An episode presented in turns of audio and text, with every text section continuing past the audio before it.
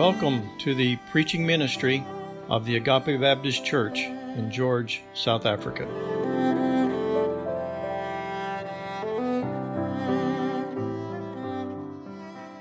If you haven't already, if you would, please turn to Luke chapter 24. Last week, we were in Luke chapter 22, where we discover the meaning and significance of the Lord's table, or communion. This past Friday, we remembered the Lord's atoning sacrifice for the sins of his people on the cross. And today, we will rejoice in the scene at the tomb early on Sunday morning. Let's look at Luke chapter 24, verses 1 through 12 together.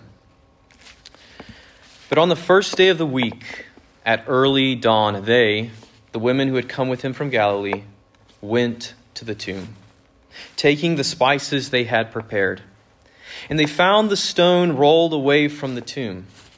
But when they went in, they did not find the body of the Lord Jesus. While they were perplexed about this, behold, two men stood by them in dazzling apparel. And as they were frightened and bowed their faces to the ground, the men said to them, "Why do you seek the living among the dead? He is not here, but has risen. Remember how he told you while he was still in Galilee that the Son of Man must be delivered into the hands of sinful men and be crucified, and on the third day rise." And they remembered his words. And returning from the tomb, they told all these things to the 11 and to all the rest. Now it was Mary Magdalene and Joanna and Mary, the mother of James, and the other women with them who told these things to the apostles. But these words seemed to them an idle tale, and they did not believe. But Peter rose and ran to the tomb, stooping and looking in. He saw the linen cloths by themselves, and he went home marveling at what had happened. Let's pray together. Father, we praise you because the tomb is empty. I wish that I could have been there.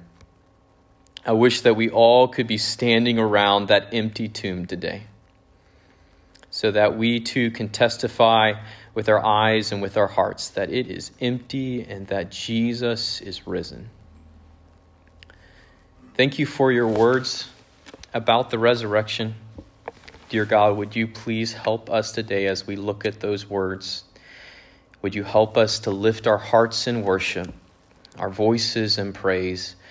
And with this hope, the joy and faith that is encouraged by these words, would that result in lives that are changed, lives that are lived for you. We love you. In Jesus' name, amen. Today, my hope is to answer the question, what is the significance of the resurrection? What is the significance of what just happened in Luke chapter 24? Was the bodily resurrection of Jesus Christ even necessary? I know we celebrate this historical event every year in the Christian faith, but why? Is the resurrection of Jesus simply the perfect ending to his life story? Or is there more to it than that? Is it really that big of a deal when liberal theologians deny the bodily resurrection of Christ? Is this a hill to die on? I believe the best place to begin to answer this question is with the words of Jesus. We see in the Gospel of Matthew that Jesus speaks of his resurrection to his disciples. 3 times Matthew records Jesus prophesying of his resurrection. In Matthew 16, Jesus began to show his disciples that he must go to Jerusalem and suffer many things from the elders and chief priests and scribes and be killed, and on the third day be raised. Then in Matthew 17, it says, as they were gathering in Galilee, Jesus said to them, "The Son of Man is about to be delivered into the hands of men, and they will kill him, and he will be raised on the third day. Matthew 20, it says, "And as Jesus was going to Jerusalem, he took the 12 disciples aside, and on the way he said to them, 'See, we are going up to Jerusalem, and the Son of Man will be delivered over to the chief priests and scribes, and they will condemn him to death and deliver him over to the Gentiles to be mocked and flogged and crucified. And he will be raised on the third day.'" According to Jesus, this is an essential part of God's plan to save his people. In fact, he repeatedly ties his claim to be the Son of Man to this claim of being raised on the third day. When you hear Jesus describe himself as the Son of Man, he is claiming something very specific.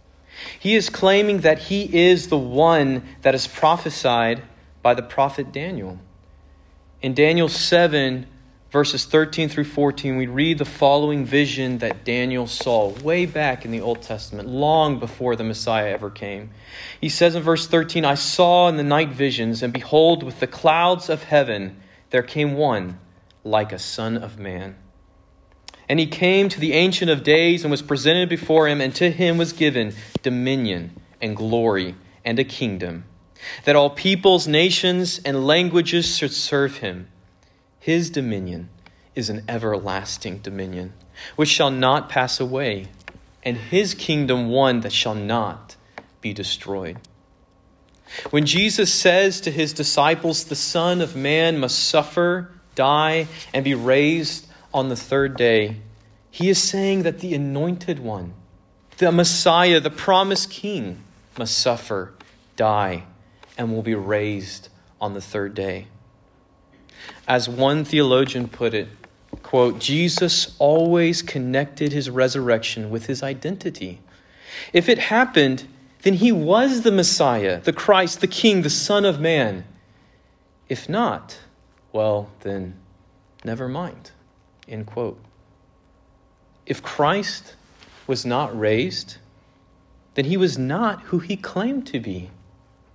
If Christ was not raised, then he was a liar and not worthy of our devotion. The validity of the resurrection is essential to the identity of the Christ. The necessity of the resurrection is also proclaimed by his disciples after the Holy Spirit comes upon them, as recorded in Acts 2. Peter proclaims to the crowds in Jerusalem, "Men of Israel, hear these words. Jesus of Nazareth, a man attested to you by God with mighty works and wonders and signs that God did through him in your midst, as you yourselves know. This Jesus, delivered up according to the definite plan and foreknowledge of God, you crucified and killed by the hands of lawless men. God raised him up, loosing the pangs of death, because it was not possible for him to be held by it. For David says concerning him, 'I saw the Lord always before me, for he is at my right hand that I may not be shaken. Therefore my heart was glad and my tongue rejoiced. My flesh also will dwell in hope, for you will not abandon my soul to Hades, or let your Holy One see corruption. You have made known to me the paths of life. You will make me full of gladness with your presence.'" Peter then goes on and says, "Brothers, I may say to you with confidence that about the patriarch David, that he both died and was buried, and his tomb is with us to this day. Being therefore a prophet, and knowing that God had sworn with an oath to him that he would set one of his descendants on his throne, David foresaw and spoke about the resurrection of the Christ, that he was not abandoned to Hades, nor did his flesh see corruption. This Jesus God raised up, and of that we are all witnesses." He then finishes in verse 36 saying, "Let all the house of Israel therefore know for certain that God has made him both Lord and Christ, this Jesus whom you crucified." For Peter, the resurrection made all the difference. The resurrection vindicated that Jesus was the Christ, the promised one, the Son of God. Before the resurrection, Peter was a broken man. He had denied the Christ 3 times. And then Jesus was dead. He died. For Peter, there was no hope left in this life and nothing but doubts about the next. But after encountering the resurrected Jesus, Peter is restored, commissioned as an apostle and convinced in his entire being of the identity and authority of Jesus as Lord and Christ. As we read, Peter proclaims in Acts 2, verse 24, that God raised Jesus up, loosing the pangs of death, because it was not possible for him to be held by it. According to Peter, it was impossible for the Christ to be held by death's grip. Why?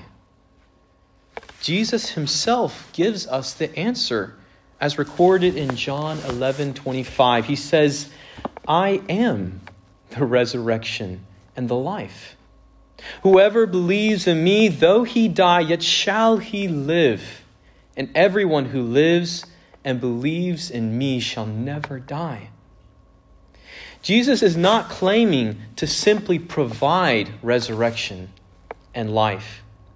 He is claiming that he is the resurrection and that he is life because he is God. The God of Abraham, Isaac, and Jacob identified himself to Moses out of the burning bush as the great I am. You can read about it in Exodus 3. And Jesus here identifies himself the same way. He says, "I am the resurrection and the life." It was impossible for death and the grave to hold Jesus because he is God the Son, the resurrection, and the life. The necessity of the resurrection is also proclaimed by the Apostle Paul, who's also called Saul. And why wouldn't he? After all, he at one point was a violent enemy of Christ, persecuting the early church, seeking to imprison believers, when he was literally knocked down and blinded by the glory of the risen Christ. We read in Acts 9, verse 1, it says, "But Paul, still breathing threats and murder against the disciples of the Lord, went to the high priest and asked him for letters to the synagogues at Damascus, so that if he found any belonging to the way, men or women, he might bring them bound to Jerusalem. Now, as he went on his way, he approached Damascus, and suddenly a light from heaven shone around him. And falling to the ground, he heard a voice saying to him, 'Saul, Saul, why are you persecuting me?' And he said, 'Who are you, Lord?' And he said, 'I am Jesus, whom you are persecuting. But rise and enter the city, and you will be told what you are to do.' The men who were traveling with him stood speechless, hearing the voice, but seeing no one. Saul rose from the ground, and although his eyes were opened, he saw nothing. So they led him by the hand and brought him into Damascus. And for 3 days he was without sight and neither ate nor drank. The Lord sends a disciple called Ananias to heal Saul and to give him these words, as we read in verse 17. It says, 'Brother Saul, the Lord Jesus, who appeared to you on the road by which you came, has sent me to you, that you may regain your sight and be filled with the Holy Spirit.' And immediately something like scales fell from his eyes, and he regained his sight. Then he rose and was baptized." Saul was forever changed when he encountered the risen Christ. Without the resurrection, Jesus would still be dead, and Saul's conversion experience on the road to Damascus would never have happened. Later in his ministry, there were some Corinthian believers who denied the possibility of any bodily resurrection. And Paul responds this way in 1 Corinthians 15, beginning in 1 Corinthians 15, verse 12. He says, "Now if Christ is proclaimed as raised from the dead, how can some of you say that there is no resurrection of the dead? But if there is no resurrection of the dead, then not even Christ has been raised. And if Christ has not been raised, then our preaching is in vain, and your faith is in vain. We are even found to be misrepresenting God because we testified about God that he raised Christ, whom he did not raise, if it is true that the dead are not raised. But if the dead are not raised, not even Christ has been raised. And if Christ has not been raised, your faith is futile, and you are still in your sins. Then those also who have fallen asleep in Christ, those who have already died, have perished. And if in Christ we have hope in this life only, we are of all people most to be pitied. According to Paul, the reality of a bodily resurrection is essential to our faith. If Christ was not bodily raised from the dead, then our faith is futile, vain, and we are still in our sins. If Jesus is still dead, then our faith, our hope, our suffering in this life is useless. Why? Well, we already saw how it proves his identity, who he is.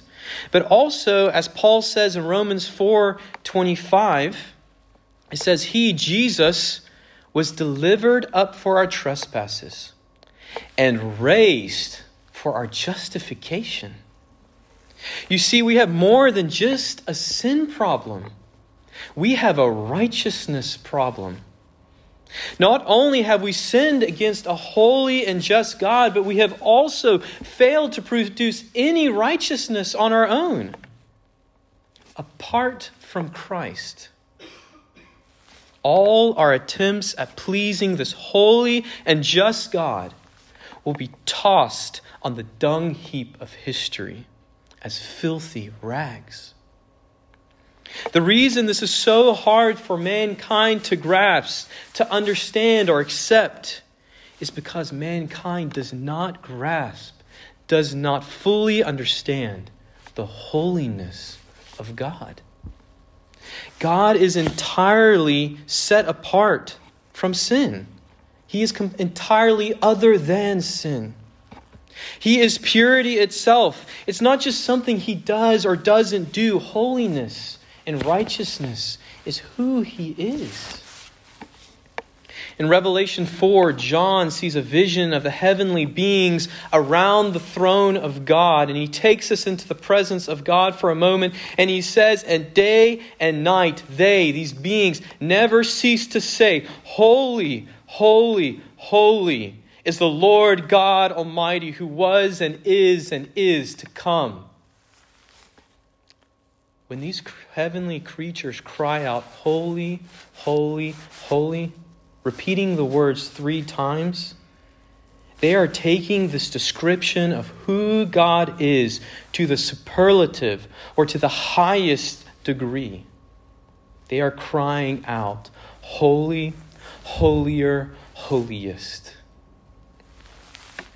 And when man gets even a glimpse of the presence of this holiest God, they are undone and cry out, depart from me, Lord, for I am unclean. I am not worthy to come into your presence, lest I die. But on the cross, Jesus was delivered up for our trespasses, for our sins. And at the resurrection, he is raised for our justification. Raised so that we might share in his right standing before the Father. We are declared righteous because the Father acknowledged the good and righteous deeds of the Son and vindicated his sacrifice by raising him from the dead.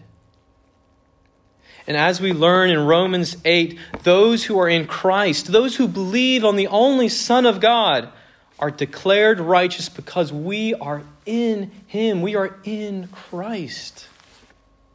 That's what it means to be justified. It is to stand before a holy, righteous God, not on my own, but in Christ, and be declared righteous because of Christ's saving work on my behalf, in my place, finishing what I could not even begin to do, begin to accomplish. I couldn't even begin it. Restoration and peace with God. The resurrection of Jesus also ensures our bodies will one day be raised. As we read in 1 Corinthians 15, verse 20, Paul says, "But in fact, Christ has been raised from the dead, the first fruits of those who have fallen asleep." Jesus is the first man, or the first fruit, to be resurrected to a glorified body that will never die. And all who are in Christ will receive a glorified body like his at the second coming of Christ. The resurrection of Jesus is different from any other resurrection account found in Scripture. Every other person who was raised from the dead was raised back to a corruptible body that would one day die again. No other person has as of yet received a glorified body. When the believer dies, their soul goes to be with the Lord, but their body remains in the ground.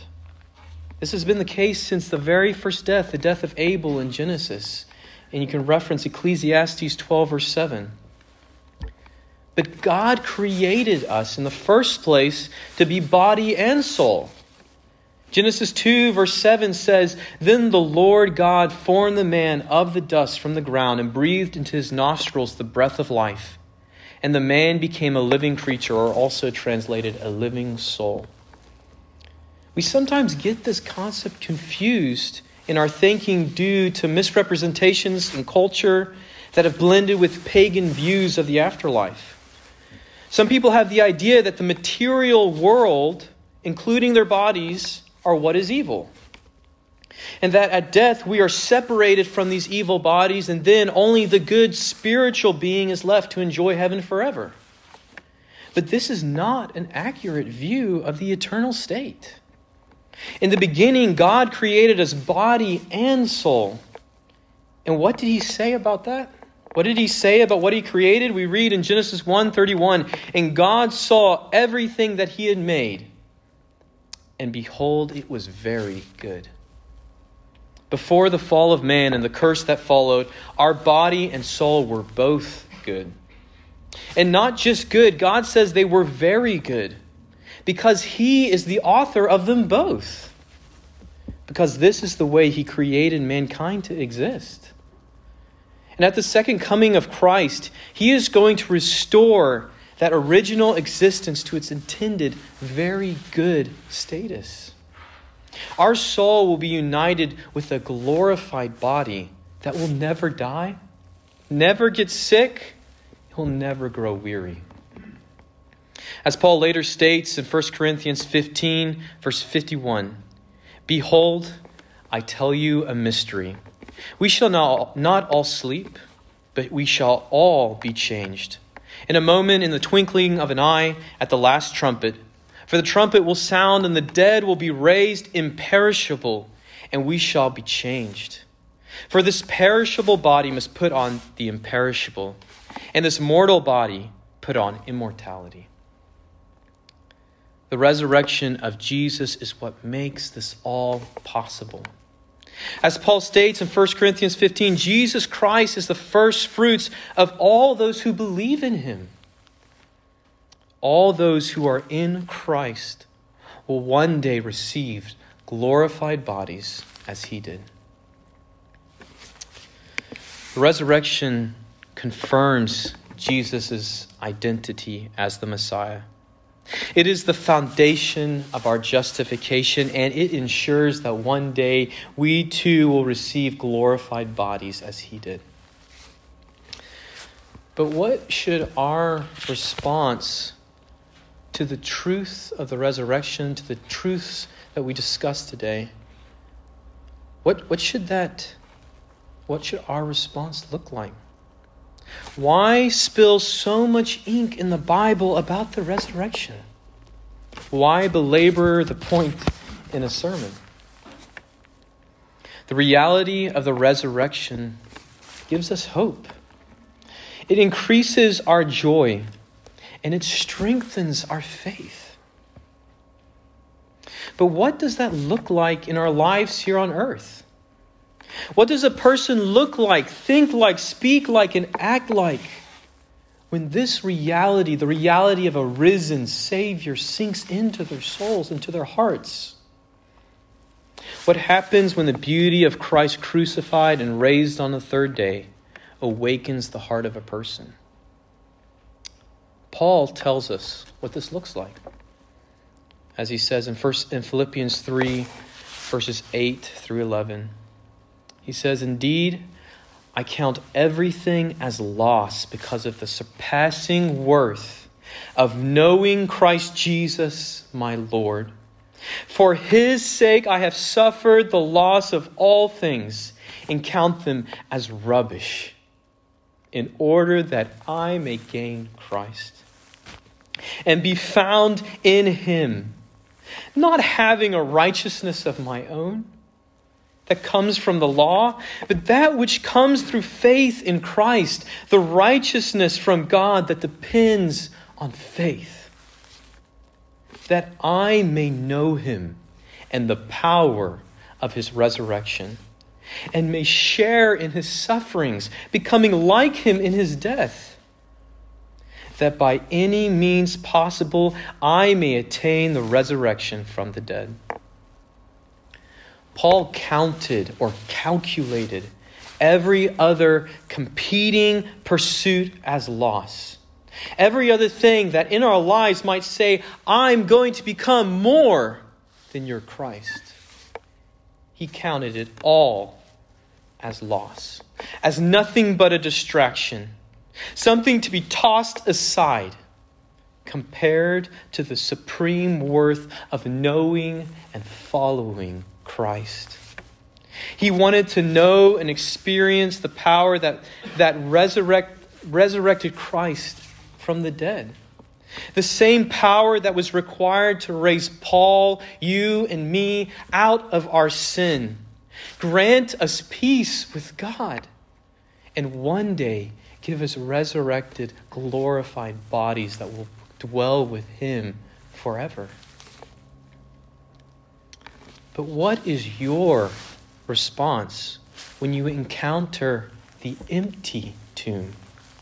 When you hear the words of the angels, "He is not here, but has risen."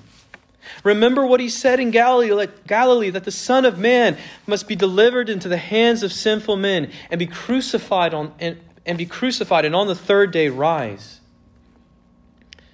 What will you do with the risen Jesus?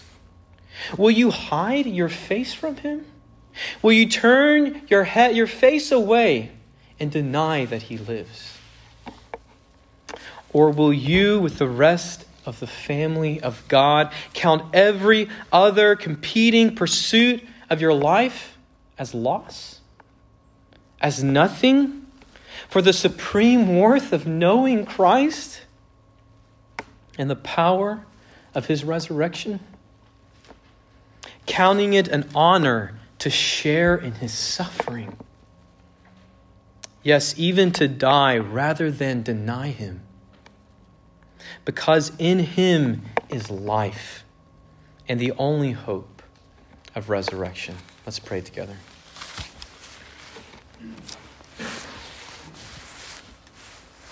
Father, thank you again that the tomb is empty.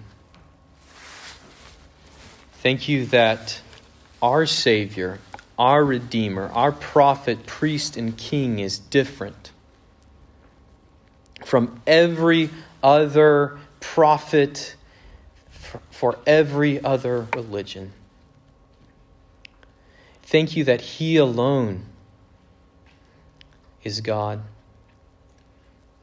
that he alone lives today, that he is interceding on our behalf, and that he eagerly awaits the day when he can return for his bride and the wedding feast can begin. God, I pray that no one sitting here today would leave these doors apart from that family. That no one here would turn their face away from the risen Christ and deny him.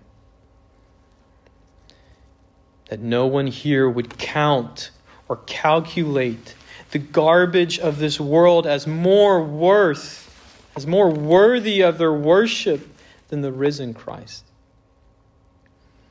Would you do that in each one of us, though? We are so tempted to look away from the risen Christ and instead find our joy, our hope, our comfort in things, in the stuff of this world that is so fleeting. Dear God, would you change us? And would you make us into children that shine the light and the glory of Jesus Christ crucified, but risen. We love you. Please help us, Lord, in our pursuit of you as our ultimate treasure. In Jesus' name, amen.